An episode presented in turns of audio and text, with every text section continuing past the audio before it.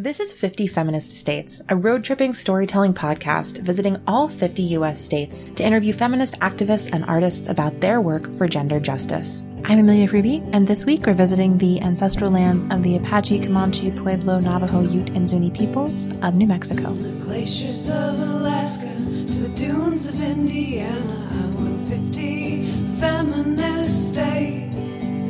From the waves of New Hampshire to skies of Montana, I want 50 feminist states. And when you hear the call, you know so well.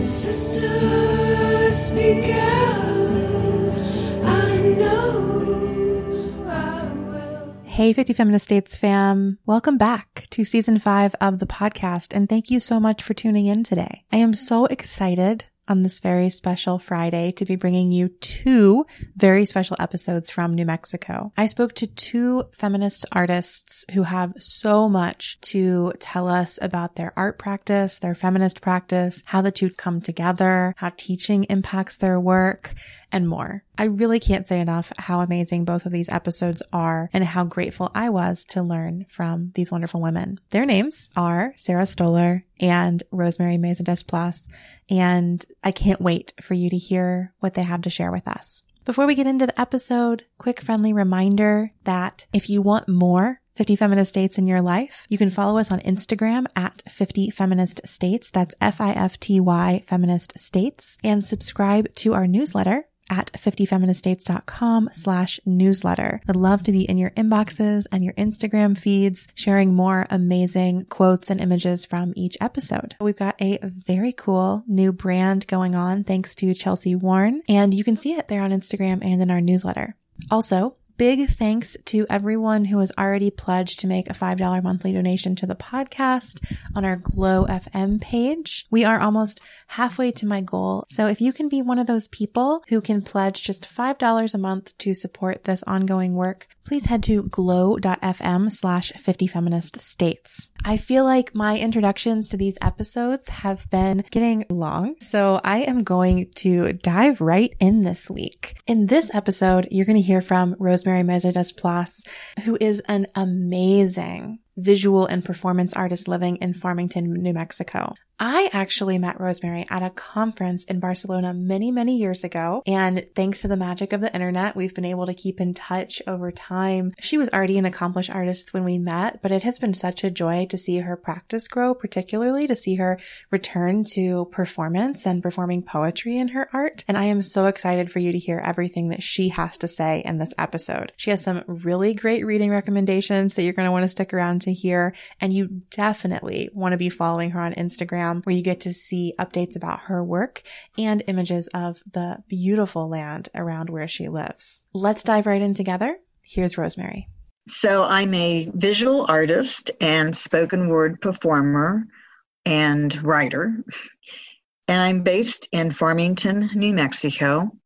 As far as my visual art, I focus on hand-sewn human hair drawings, watercolors, and on-site wall drawing installations. The content of my work is feminist-based, and it deals with socio-political issues that disproportionately impact women. Some of the past issues that I've dealt with are guns, the image of guns juxtaposed with women in film and TV, to sell the idea of sex and violence, and also gender-based issues. So that's a little bit about the artwork and the content of it. My spoken word performances are also about gender issues and feminism, and they pretty much follow along with the artwork. They kind of work together. And in the spoken word performances, I write my poetry, I rehearse it, and figure out how I'm going to present it. And I use props, and I also make my costumes. That's a wonderful introduction. And there's so many pieces of the content of your work that I want to ask about, but I wanted to start a little bit farther back and maybe just ask if you could tell us a little bit about where you grew up, when you started making art, and how you ended up in New Mexico. I know that's a lifelong story, but maybe if you could share a few highlights of that journey. So I have an uncle on my mother's side who was an artist, and he lived in Del Rio, Texas, which is on the border. On the other side is Ciudad Acuña on the Mexico side. And I spent every summer and almost every Christmas vacation going to Del Rio, Texas. And I would go and visit my uncle's house, Ephraim. And I loved looking at his painting easel and looking at the palette of colors and the oil paint and the brushes and his materials. And I liked, you know, the smell of the art studio, but I was always very intrigued by it. And I got into art in high school quite a bit. That's kind of when I really started taking it seriously. Because I know, you know, like every kid, I did drawings when I was younger. But in high school, I had a teacher named Vicki Schamberg, and she really encouraged me to learn more about art and artists, more about the history of art. And she encouraged me to be more experimental with media. I had a tendency to do pencil drawings, and she was pushing me to try different types of materials. Mm. And from having her as my high school instructor, I decided when I went to University of North Texas for my undergrad that I was going to major in graphic design. And I chose that avenue because I thought, well, I could get a job. Mm. But I was only in the classes for like a semester, and I changed my major to painting and drawing because that's really where I wanted to be, was really in fine art. And I had to convince my mom it was a good idea, and I convinced her by telling her, well, you know, after I get my bachelor's degree in painting and drawing, I'm going to go get my master's, and then I'll be able to teach. My mom was like, oh, well, you're going to be a college teacher. And I said, yes. Mm. And that's what made my mom and dad okay with that decision to go into fine art as a career. Mm-hmm. I taught for 16 years at El Centro College in downtown Dallas. It is the oldest and the first community college in Dallas. It dates back to 1966. And I built the program up. When I got there, it was kind of a dying program. And I built it up over the 16 years I was there. My husband retired in 2015 from his job with the Dallas County Community College District. And he failed retirement. He couldn't figure out what to do. So he started getting offers from colleagues or colleges who were in trouble. And so he decided, he had a friend who was here in Farmington, New Mexico, and she said, you know, San Juan College could really use your talents. And so we came and visited Farmington, New Mexico, and we both liked it. We both decided that we could see ourselves living here. The landscape and the environment is very attractive. It's so different from an urban setting, which is what I had been used to. It's the smallest place I've ever lived. I lived in Baltimore and also in New York City. Mm. So we moved to Farmington in 2016, and I stopped teaching and became a full-time artist and spoken word performer and writer, and decided to focus on those items and not teach. What's that transition been like for you from teaching to being a full-time artist? Wow. You know, it's amazing. I used to like push myself to get a lot done in the summer when I wasn't teaching, or get a lot done during the winter break.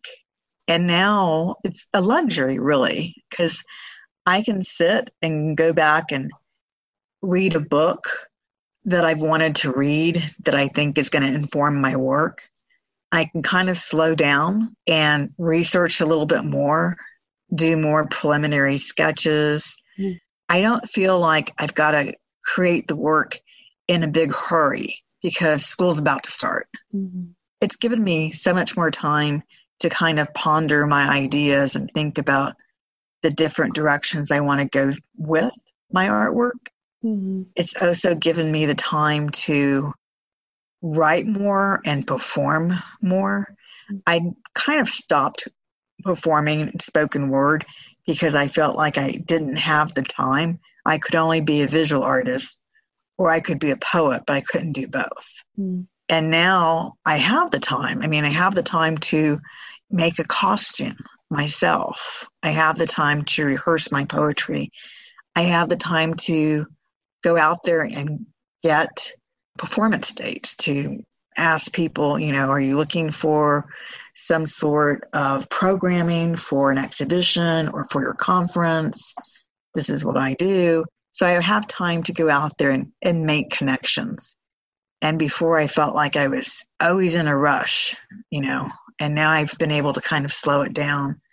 And I think I've been, you know, more productive. Yeah, it sounds like you've really just gotten so much time to be in process back, which is critical for an artist, I think. It is. You know, sometimes if you are always working in a rush, then every piece feels like, well, I have to show this piece, even if I don't like it, because otherwise I won't have enough work for the show. Mm-hmm. And now it's like I can do a bunch of work, and then I can pick and choose which I think are my strongest pieces to put into a show. And I don't have to put everything in because I can decide what I want to put in, and I have others, you know. So that's really, to me, important to not have to show everything if I'm not comfortable with it or if I don't think it's my best work. Yeah. It just kind of takes the stakes off of every piece needing to be show ready, makes space for things to evolve, makes space for you to play. That's all wonderful. I wasn't expecting us to talk about that, but I'm really loving hearing about it, I'm finding. Okay. Well, great. I mean, I have like a stack of, I call it my oops stack, and it's artworks that didn't really work out. And mm-hmm. So it's paintings or drawings or experiments. And, you know, I like having them. I like going back and looking at them because they're all part of my learning process. Mm-hmm. Yeah, you know, it's kind of funny. It's like I'm not teaching, but now I'm spending a lot of time learning. You know, I'm in my studio learning. Yeah, like not being a full-time teacher allows you to be a learner again. Yeah, that's really beautiful. Before we talk more about some of your art pieces, which I definitely want to dive into, I wanted to ask you about something I was reading in your bio on your website about kind of what led you to feminist ideology. And you mentioned that you had an uncle who was an artist, but I was reading online about your 8 aunts whose stories made you into a feminist. Would you be willing to share about who they are and what they've meant to you or how they've impacted your feminism? Yes, absolutely. So my mom came from a family of 11, and they were born in Mexico and then eventually came to the U.S. and became citizens. And it was 8 girls and 3 boys. And I grew up going to Del Rio, Texas, all the time in the summer, sometimes at Christmas. And so I saw a lot of my relatives. My mom's sisters all had very different stories. And actually, I feel like as I've gotten older, my mom has gotten a little bit more open about telling their stories. And sometimes parts of their stories that I didn't hear as a child. So I have aunts who husbands left them to raise their kids on their own.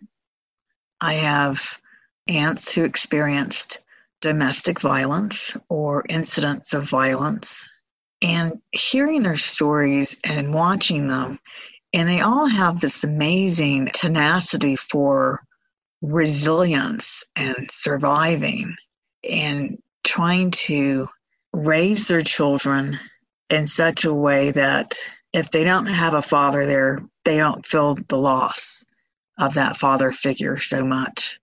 Some of the stories are very sad.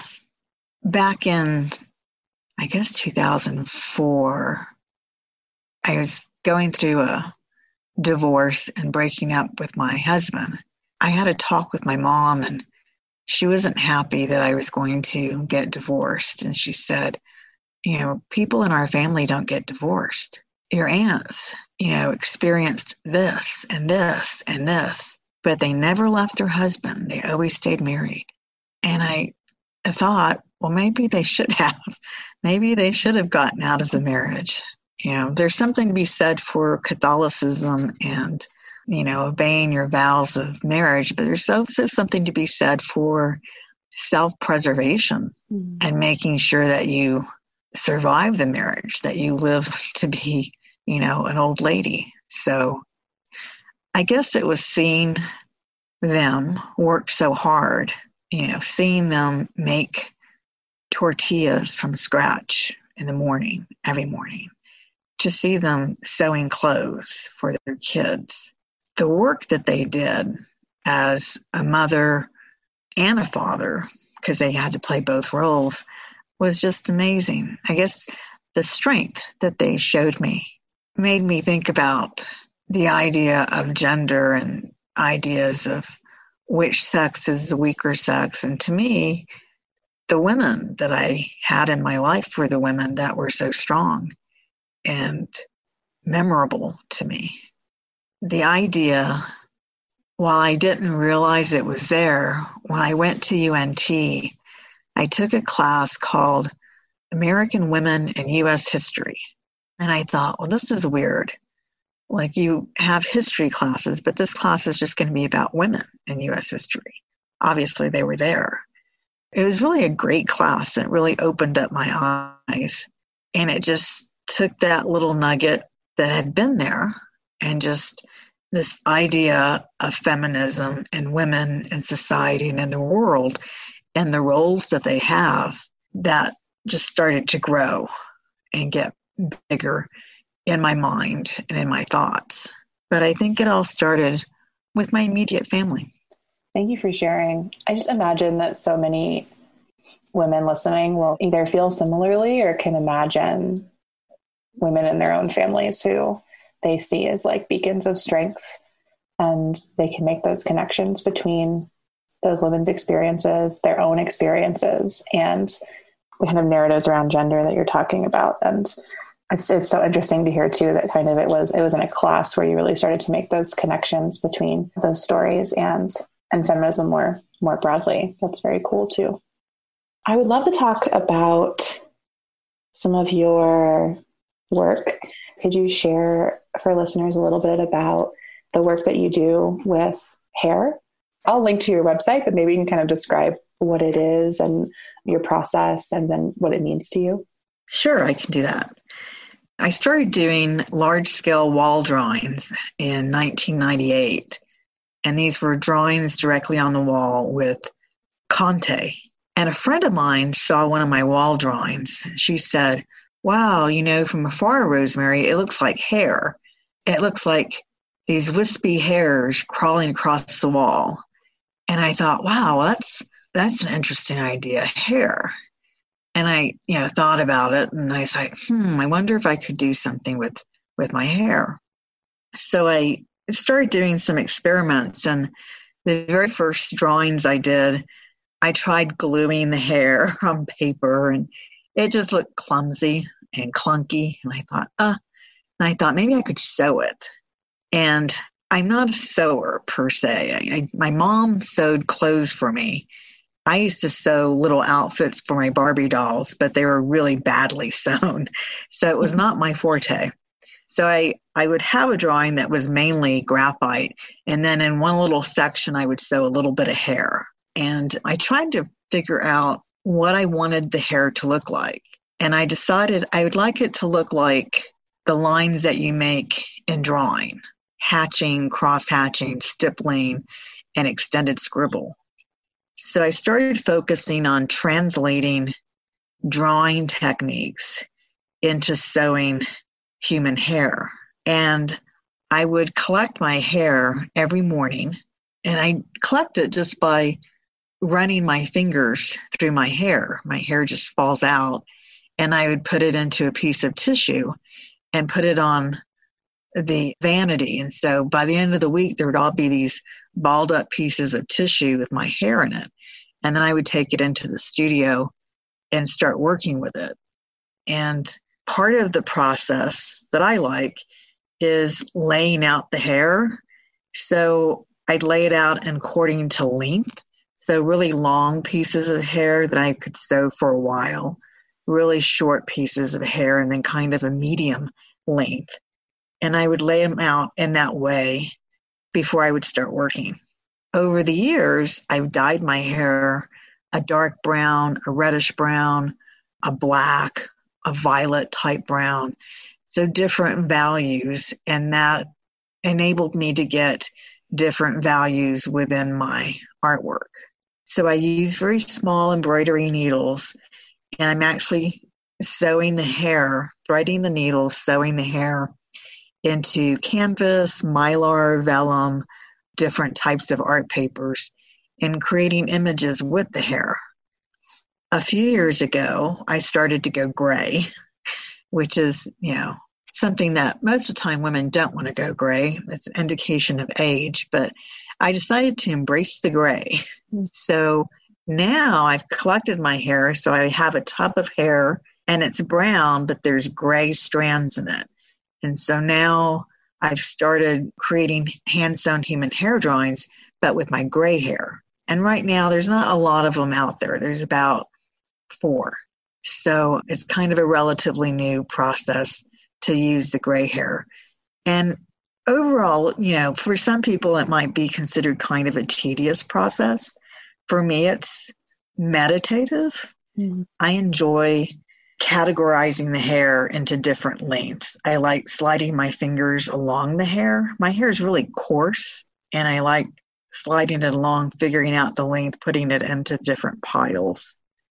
And now I'm going into those tubs of brown hair, and I'm sitting there and pulling out my gray hairs. And then when I have enough of the gray hairs, then I can start working on a gray hair drawing. Mm-hmm. It also makes me look at it differently.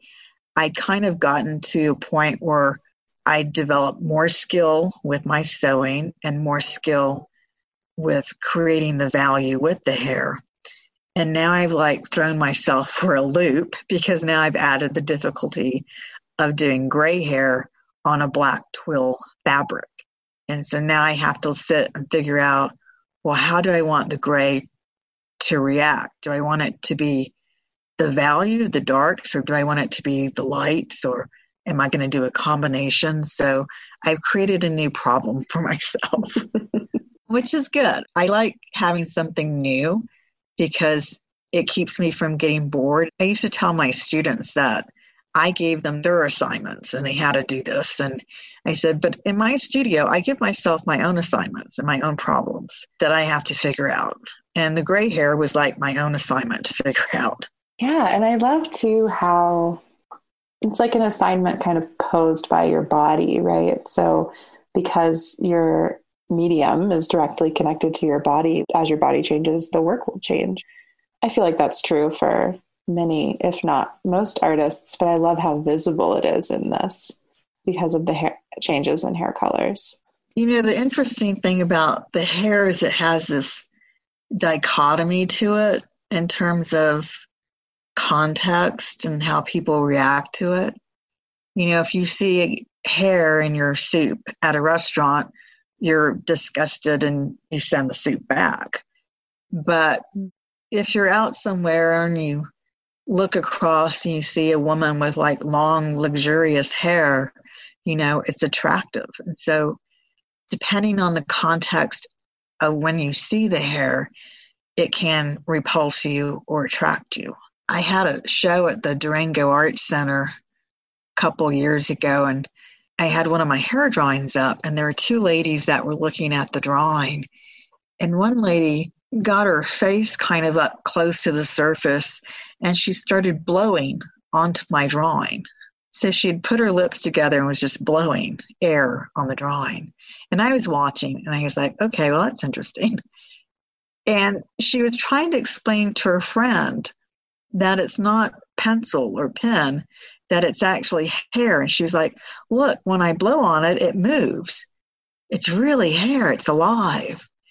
And one of the things that's changed in the hair drawings is now I cut the strands off longer so that the strands of hair in the drawing come off the surface and towards the viewer. And so that you can blow on it now and the hair moves.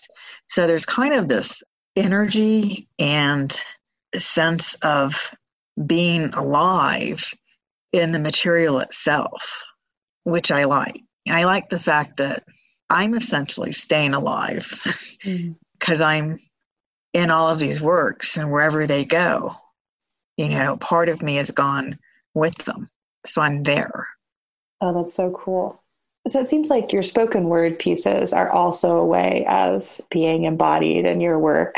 Of course, they don't travel without you, I guess, except through video, perhaps. But can you talk a little bit about some of the spoken word performances that you've done and maybe if that practice developed alongside? I know you talked a little bit before about how you felt you had to be a poet or a visual artist, but I'd love to just hear more about how it's come back into your practice and what spoken word performances you might have done recently, at least before everything got canceled for spring and summer. I know. Right. And that's exactly it. They were canceled. So the spoken word performances, I've always been a writer. I would draw in my sketchbook, obviously, but then I would also, I'd write poetry or just write a few lines, or I'd read an article, I'd cut the article out and I'd tape it into my sketchbook, and then I'd write something about what I thought about the article. So I like the idea of writing the poetry. I also like writing academic papers as well. But the poetry would kind of exist in tandem with the artwork. So I did a series that was about anger as a tool for change for women.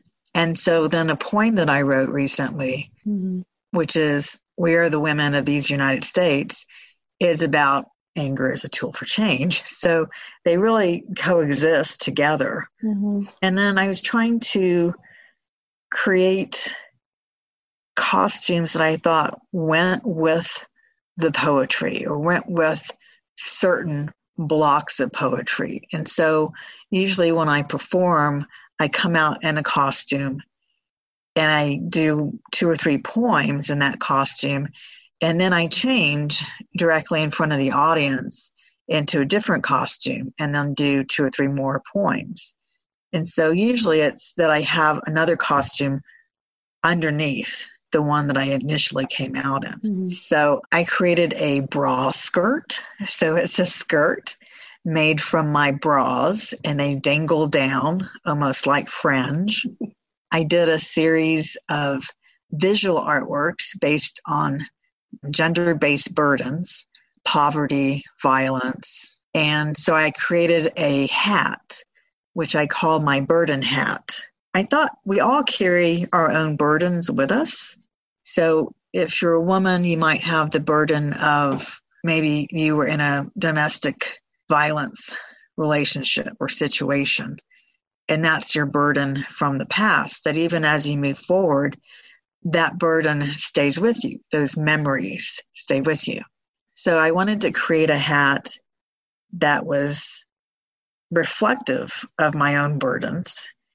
And they're not literal. They're like shapes and forms and colors and textures and patterns that are all kind of put together in this kind of bulbous sculptural format. And it sat on my head, and it was kind of like an elaborate headdress, if you will. So I really enjoyed this kind of process of creating a costume that went with the poem.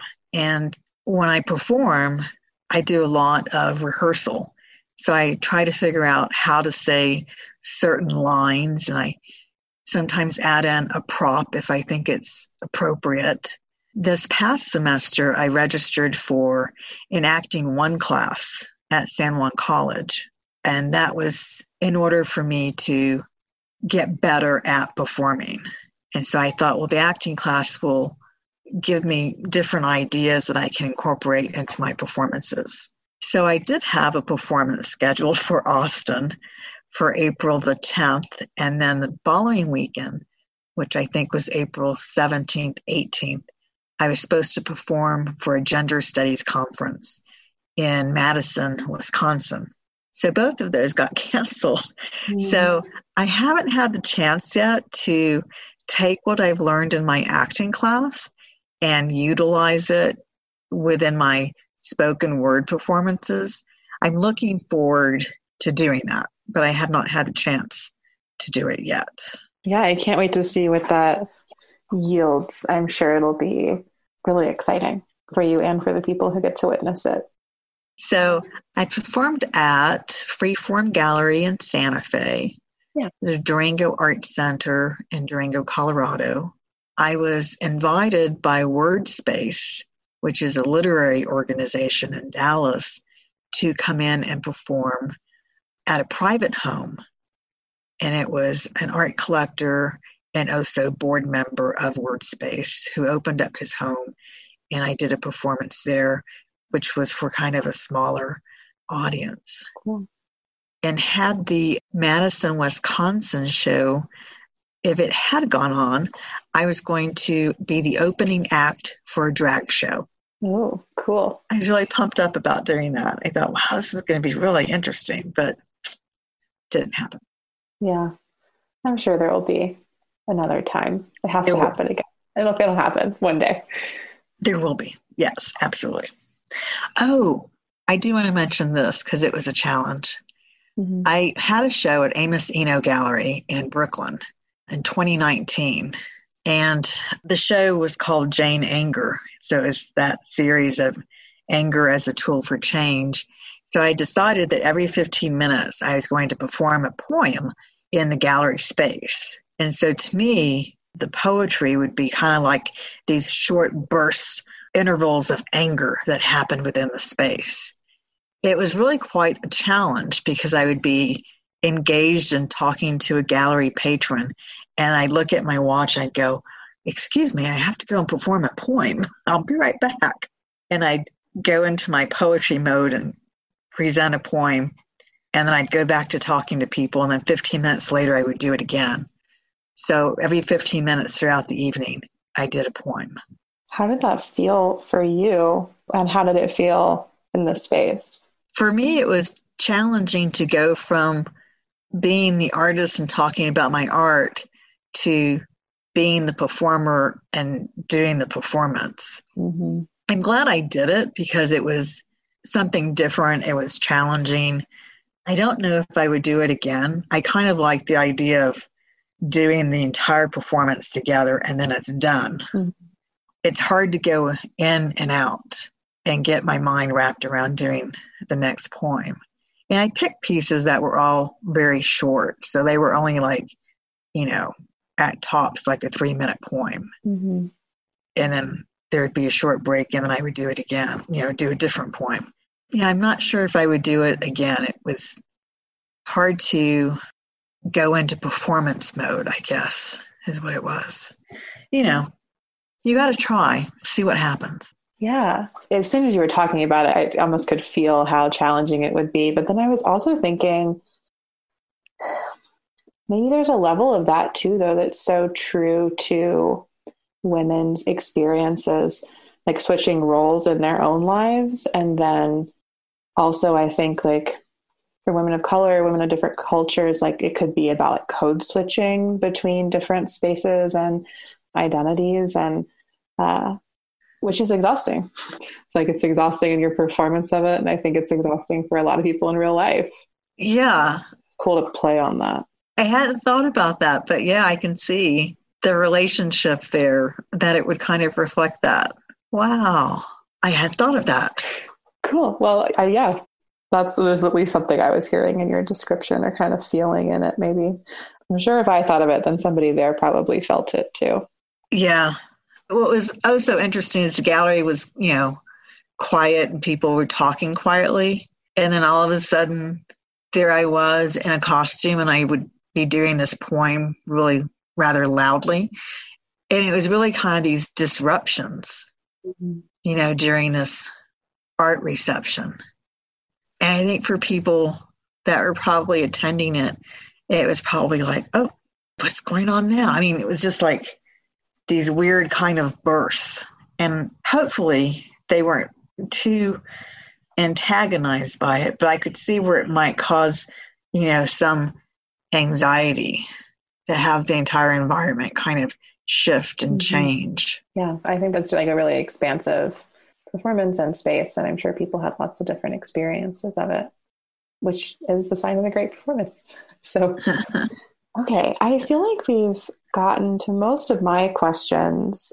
Is there anything that you can think of that you wanted to share about your practice, or about maybe like what feminism or feminist art means to you more specifically? I'd like to add or say something about the hair and how it relates to identity. Mm-hmm. I talked about the dichotomy of it, and I talked about dyeing it and such like that. I also think it has this kind of broad relationship to our identity. It relates to sexuality, to your age, your race, your social class, your health. You know, in some cases when people are ill, their hair falls out. Mm-hmm. Power, religion. There's Samson and Delilah's story. There's Mary Magdalene cleaning the feet of Christ with her hair.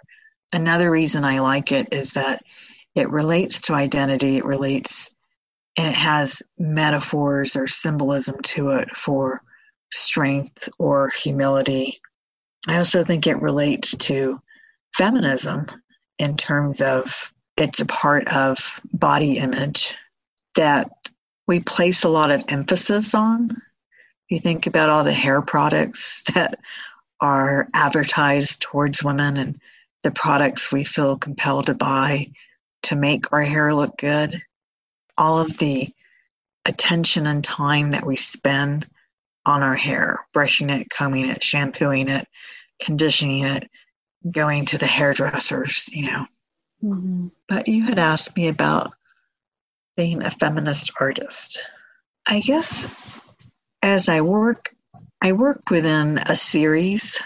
So usually there's some sort of socio-political issue that is pressing on my mind, and then it transforms into a series of artworks that I start working on. All those themes relate back to gender, to feminism, to how we navigate the world around us, how women navigate that world. I don't know that I've ever thought about doing artwork about something else. I mean, to me, there are issues that are so personal and close to me that it doesn't occur to me to do something that doesn't relate to me. Mm-hmm. Have you always conceived of your art as explicitly feminist, or was there ever like a shift where you did or didn't call it feminist art? When I was an undergrad, I don't think I thought about the word feminist or feminism. Mm-hmm. And when I was in beginning painting or beginning drawing, say beginning painting, I was doing these paintings that were big close-ups of women's faces, mostly mine or friends of mine that would pose for me. And all of the faces were these kind of melodramatic expressions, kind of expressions that you would see like on the faces of the teenage girls and those Pretty in Pink and kind of movies like that. Mm-hmm. I was really influenced a lot by the photographer Cindy Sherman. Mm-hmm. And as I was working on them, we'd have critiques, and I'd put my work up for the critique. And my instructor would always talk about my reflecting the feminine or something to that effect is what he was saying. And I heard him, and I don't think I really understood why he obviously it was a woman, but other than that, I didn't understand why he thought they were so feminine. They were these huge paintings. You know, they were like 6 foot by 6 foot. Mm-hmm. I just didn't think about feminism and that I was a feminist probably until I got to graduate school. Mm-hmm. I think I asked primarily because I'm always intrigued talking to activists or artists. Mm-hmm. Like, there's the question of, like, if they identify as a feminist themselves, if they would explicitly call the work they're doing, whether it be organizing or artistic, feminist activism, because I talk to a lot of people who do like really great work that centers gender and don't always call it feminist. So I'm just always kind of interested in teasing out how people make those choices. And it sounds like yours was kind of an evolution, but the work has always been true to your stories and your life. And over time, the word feminist really came to connect with it for you. Yeah, I would definitely call myself a feminist. I do make feminist art. It's definitely art focused on social issues mm-hmm. that impact women. Mm-hmm. Yeah, I would say it's more of an evolution in thinking about the issues. And, you know, it's almost as if from undergrad to graduate school, I went from like not knowing very many women artists and who they were. And as I gained more knowledge and became more aware of various women artists from the past, like from the 70s and the 80s, that knowledge and understanding of how women portrayed their own lives or tried to convey their own feelings was something that was, to me, almost like, I have to do this. This is what I have to portray. To me, it's extremely important to highlight and bring attention to these various issues that impact women. Mm. I don't think I could do paintings of bluebonnets because the bluebonnets wouldn't mean anything other than a reference to Texas, which is where I'm originally from. But other than that, they wouldn't really mean anything to me. So, yeah, it always has to be something about an issue, and it has to be something that I feel very strongly about. When I was getting my divorce back in 2004 or so, I started doing a series and I called it Good Wife, Bad Wife. And I was reading about Georgia O'Keeffe and Stieglitz. And then I also read about other husbands and wives who were artists and Edward Hopper and Joe Hopper. And I thought about how difficult it is to be a woman, to be successful in these roles that apparently go hand in hand with being a woman. You're obviously going to be a wife and a mother. You know, there's some sort of like, that's mapped out for you, you know, the day you're born or something. And I just thought it was so difficult to juggle all these roles and be an artist and work and create artwork and work a job and try to be a good wife or a good mother. And then if you're not, it seemed as if you were disproportionately punished and made to feel bad because of your failure to live up to these roles. And these pieces that I did, they each have a patch with their name on it. So one is Lee Krasner, and she has a patch that says Lee. But the patches are references to, in the Boy Scouts, they get patches when they accomplish something, like they achieve something. And I thought that these women needed to be given a patch, like a merit badge of achievement, because they did accomplish something. Mm-hmm. You know, sometimes to the detriment of their own career. In the case of Lee Krasner, she spent so much time on Jackson Pollock's career that it wasn't until after he had passed away that she refocused her energies on her own artwork and her own career as an artist. So she was a good wife. Mm. This is before the TV show. Mm-hmm. Yeah.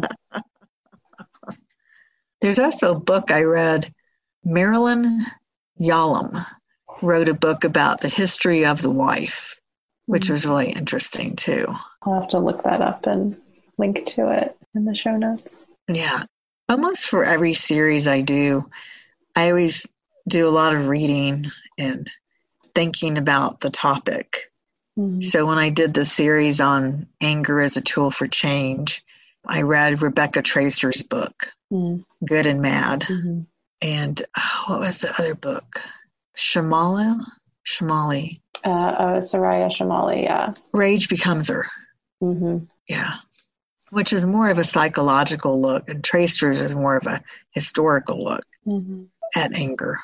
But both of them were just great in terms of just giving me this kind of background in the back of my mind for the artwork that I wanted to make. Yeah, I love those books. So for anyone listening, I will link to them in the show notes. And if you have not heard of or read them, I also highly, highly suggest them. I feel like we could talk forever. Thank you so much for sharing so thoughtfully about your practice. It's just so obvious in how you speak about it that you have really honed your craft. And I really appreciate you sharing that with me and everyone listening. Thank you. Thank you for inviting me to be part of the podcast. 50 estados feministas.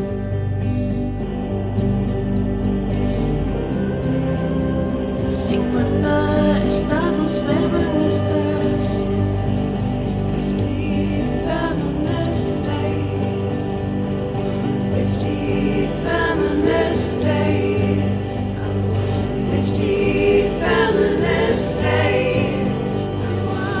50 feminist states. Thanks for tuning in to this episode of 50 Feminist States. You can find show notes at 50feministstates.com/podcast and follow us on Instagram at 50feministstates. Special thanks to Danielle Sines and Jessica Neria for our theme song. Until next time, Wild Ones, we'll see you on the road.